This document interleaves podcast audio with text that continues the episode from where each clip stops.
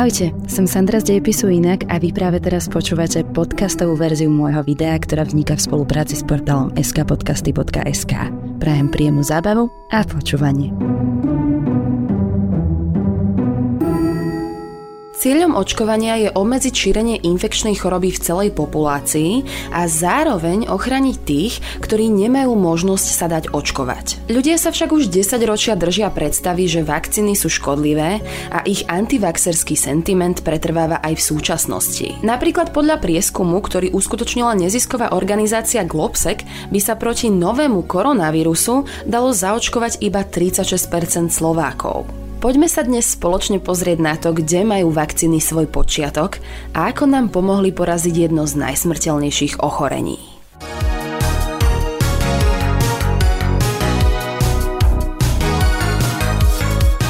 Toto sú práve kiahne, latinský variola. Je to choroba, ktorá sa objavila už v starovekom Egypte i Ríme. Vydlaždila cestu kolonializmu, zabíjala nielen americké domorodé kmene, ale aj členov európskych kráľovských rodín. A zároveň je to choroba, ktorú sa podarilo ľudstvu totálne vyhubiť. Kiahne boli v minulosti akýsi trvalý životný fakt. Bolo jasné, že skôr či neskôr ich dostanete a buď ich prekonáte a získate individuálnu imunitu, alebo zomriete. 18. storočí na kiahne každý rok zomrelo približne 400 tisíc ľudí. U detí dosahovali úmrtnosť takmer 80% a boli hlavným faktorom pri znižovaní dĺžky života. Kiahne spôsoboval vírus variola, ktorý sa prenášal z človeka na človeka prostredníctvom kvapôčok pri kašľaní, kýchaní a rozprávaní. Nakaziť sa dalo aj nepriamo cez kontaminované predmety alebo ventiláciou v budovách. Symptómy tohto ochorenia zahrňali horúčku, silnú únavu, bolesti hlavy, chrbta, zvracanie a o niekoľko dní neskôr sa na pokožke objavili červené lézie, ktoré sa zmenili na plusgiere naplnené čírou tekutinou. U pacientov, ktorí toto ochorenie prekonali, zostali trvalé následky, od hlbokých jaziev až po slepotu. Infikovaní potrebovali neustalú starostlivosť. Ľahko sa tak nakazili aj ich rodiny príslušníci a preto toto ochorenie väčšinou vyhľadzovalo celé rodiny. Jediný účinný liek, ktorý ľudstvo proti kiahňam poznalo, bol proces nazývaný variolácia. Lekársky výkon, pri ktorom sa vodička s plusgierou infikovaného pacienta vtierala do rezov na paži koži zdravého človeka. Najstaršie zdokumentované použitie variolácie pochádza z Číny, kde od 15. storočia praktizovali metódu nazálnej insuflácie. Číňania zhromaždili chrasty jednotlivca s ľahkým priebehom, nechali ich vysušiť, rozdrvili ich na prášok, zabalili do bavlny a takúto zmes prostredníctvom trubičiek zavádzali vdýchnutím do nosov neinfikovaných osôb. Bola to akási primitívnejšia verzia očkovania, ktorej účelom bolo zámer zámerné vytvorenie imunity. Aj keď variolácia bola bežnou praxou v Ázii a aj v Afrike, západoeurópska medicína ju do 18. storočia považovala iba za taký folklór. V Európe a Amerike sa tento postup začal rozširovať až okolo roku 1718, kedy upútal pozornosť dvoch významných osobností bostonského kazateľa Cottona Madra a manželku britského veľvyslanca v Osmanskej ríši Lady Mary Wortley Montagu. Lady Mary stratila kvôli kiahňam brata a prekonala ich aj ona sama, dôsledkom čoho mala ťažké jazvy na tvári. Nechala variolovať svojho 5-ročného syna a aj 4-ročnú dceru.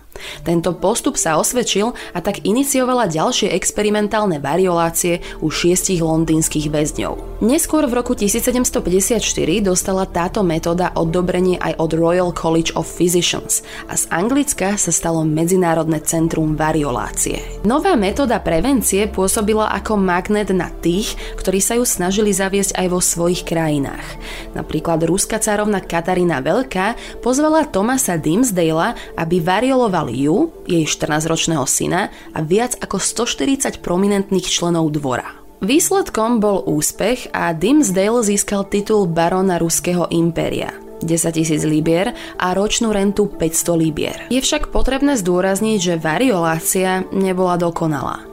V tom čase na ňu zomierali asi 2% ľudí, pretože niekedy jej predchádzalo silné krvi prelievanie, keďže lekári často uprednostňovali hlboké rezy a niektorí pacienti dostali až príliš veľkú vírusovú nálož a ich organizmus to nezvládol. Variolovaná osoba bola navyše nákazlivá a preto musela po zákroku absolvovať karanténu. Okrem iného to bol nesmierne drahý zákrok, dostupný iba pre bohatých, ktorí nepracovali a mohli si dovoliť nielen odbornú starostlivosť, ale aj domácu izoláciu. Jedným z variolovaných v tej dobe bol aj chlapec menom Edward Jenner. Keď bol malý, narazil na dojičku kráv. Tá mu povedala, že ona varilovanie nepotrebuje, pretože už absolvovala krávské kiahne a tí ľudia, ktorí dostanú krávské kiahne, nikdy normálne nemajú. Toto vyhlásenie sa Jennera držalo až do dospelosti. Vyštudoval chirurgiu, stal sa okresným lekárom a jeho experimentálne pozorovania ho napokon priviedli k vývoju niečoho, čo zachránilo viac životov než akýkoľvek iný objav v histórii ľudstva. V roku 1796 za ním prišla dojčka Sarah Nilms, ktorá práve prekonávala krávské kiahne. Keď sa jej spýtal, či niekedy mala normálne, povedala, že nie. Jenner sa štúdiu zvierat a ľudí venoval dlho a tak veľmi dobre vedel, že niektoré choroby môžu byť prenosné aj na človeka. No a krávské kiahne boli jednou z nich, avšak pre človeka neboli tak nebezpečné. Ich mierny prejav spočíval vo vyhádzaní rúk a v pomerne nízkej infekčnosti. Jenner si tak začal klásť otázku, či je možné, že infekcia ľahkou formou krávských kiahní môže človeku poskytnúť imunitu proti normálnym kiahňam. No a rozhodol sa to otestovať na Jamesovi Phippsovi, 8-ročnom synovi jeho záhradníka. Možno je to trochu kruté, že si vybral dieťa svojho zamestnanca, ale kiahne boli tak endemické, že deti boli v tej dobe jediní ľudia, ktorí ich v minulosti ešte neprekonali. No a ak by mal pravdu, ochránil by tak pred kiahňami aspoň jedno dieťa. Odobral teda tekutinu z krávských kiahní z ruky dojčky Sarah a pichol ju malému Jamesovi. O 6 týždňov neskôr sa na ňom pokúsil variolovať normálne kiahne. Dieťa nemalo žiadne príznaky. Bolo imúnne a nie len to. Jenner zistil, že krávské kiahne sa môžu očkovať aj z človeka na človeka a nie len priamo z dobytka. To spôsobilo, že vakcinácia bola oveľa jednoduchšia. A tak svetlo sveta uzrel aj nový termín – vakcína. Pôvodom z latinského slova vakca a vakcínus, čo znamená krava alebo od kráv. Jenner následne uskutočnil 23 experimentálnych očkovaní. Tento rukolapný dôkaz mu však nepriniesol okamžitú slávu. Londýnska kráľovská spoločnosť dokonca zamietla publikovanie jeho práce. Rozhodol sa preto napísať vedeckú prácu na vlastné náklady a stal sa prvým človekom, ktorý spravil z propagácie očkovania svoje celoživotné dielo. Pokusy o replikáciu jeho výsledkov niekedy zlyhávali, najmä kvôli kontaminácii vzoriek a kvôli tomu, že ešte neexistovali štandardizované metódy očkovania. Niektorí lekári, ktorí vyskúšali jeho postup, nechtiac preniesli na pacienta aj niečo viac, než len krávské kiahne a našli sa samozrejme aj ľudia, ktorí mali nežiaducu reakciu. Námietky začali prichádzať aj z radou veriacich. Mysleli si, že očkovanie je zásah do Božej prozreteľnosti, že živočišné látky znečistujú ľudskú podstatu a celý zákrok je nečistý a nehumánny. No a námietky zo strany lekárov boli často motivované aj finančnými dôvodmi. Dovtedajšia variolácia bola lukratívna procedúra, na ktorej bohatli a zrazu bola v ohrození. Proti očkovaniu sa vytvárali aj rôzne spolky a ligy. Z tohto obdobia sa nám dochovala aj jedna slávna politická karikatúra, ktorá zobrazuje vyrastajúce krávské hlavy z tiel očkovaných ľudí. O Jennerovi sa totiž šírili klebety, že jeho vakcíny premeniajú ľudí na kravy a že im potom dorastajú rohy a kopytá. Ďalej sa rozširovali aj tvrdenia, že vakcína spôsobuje ako vedľajší účinok iné ochorenia, ako napríklad syfilis. Jenner však aj naďalej vytrvalo pracoval na tom, aby bolo očkovanie bezpečné a prístupné každému. Upozorňoval na jeho dôležitosť a o svoje postupy sa delil aj s lekármi zo zahraničia. V roku 1800 bolo zaočkovaných už 6000 ľudí a napríklad iba v Čechách do roku 1802 dostalo Jennerovú vakcínu až 12 000 detí.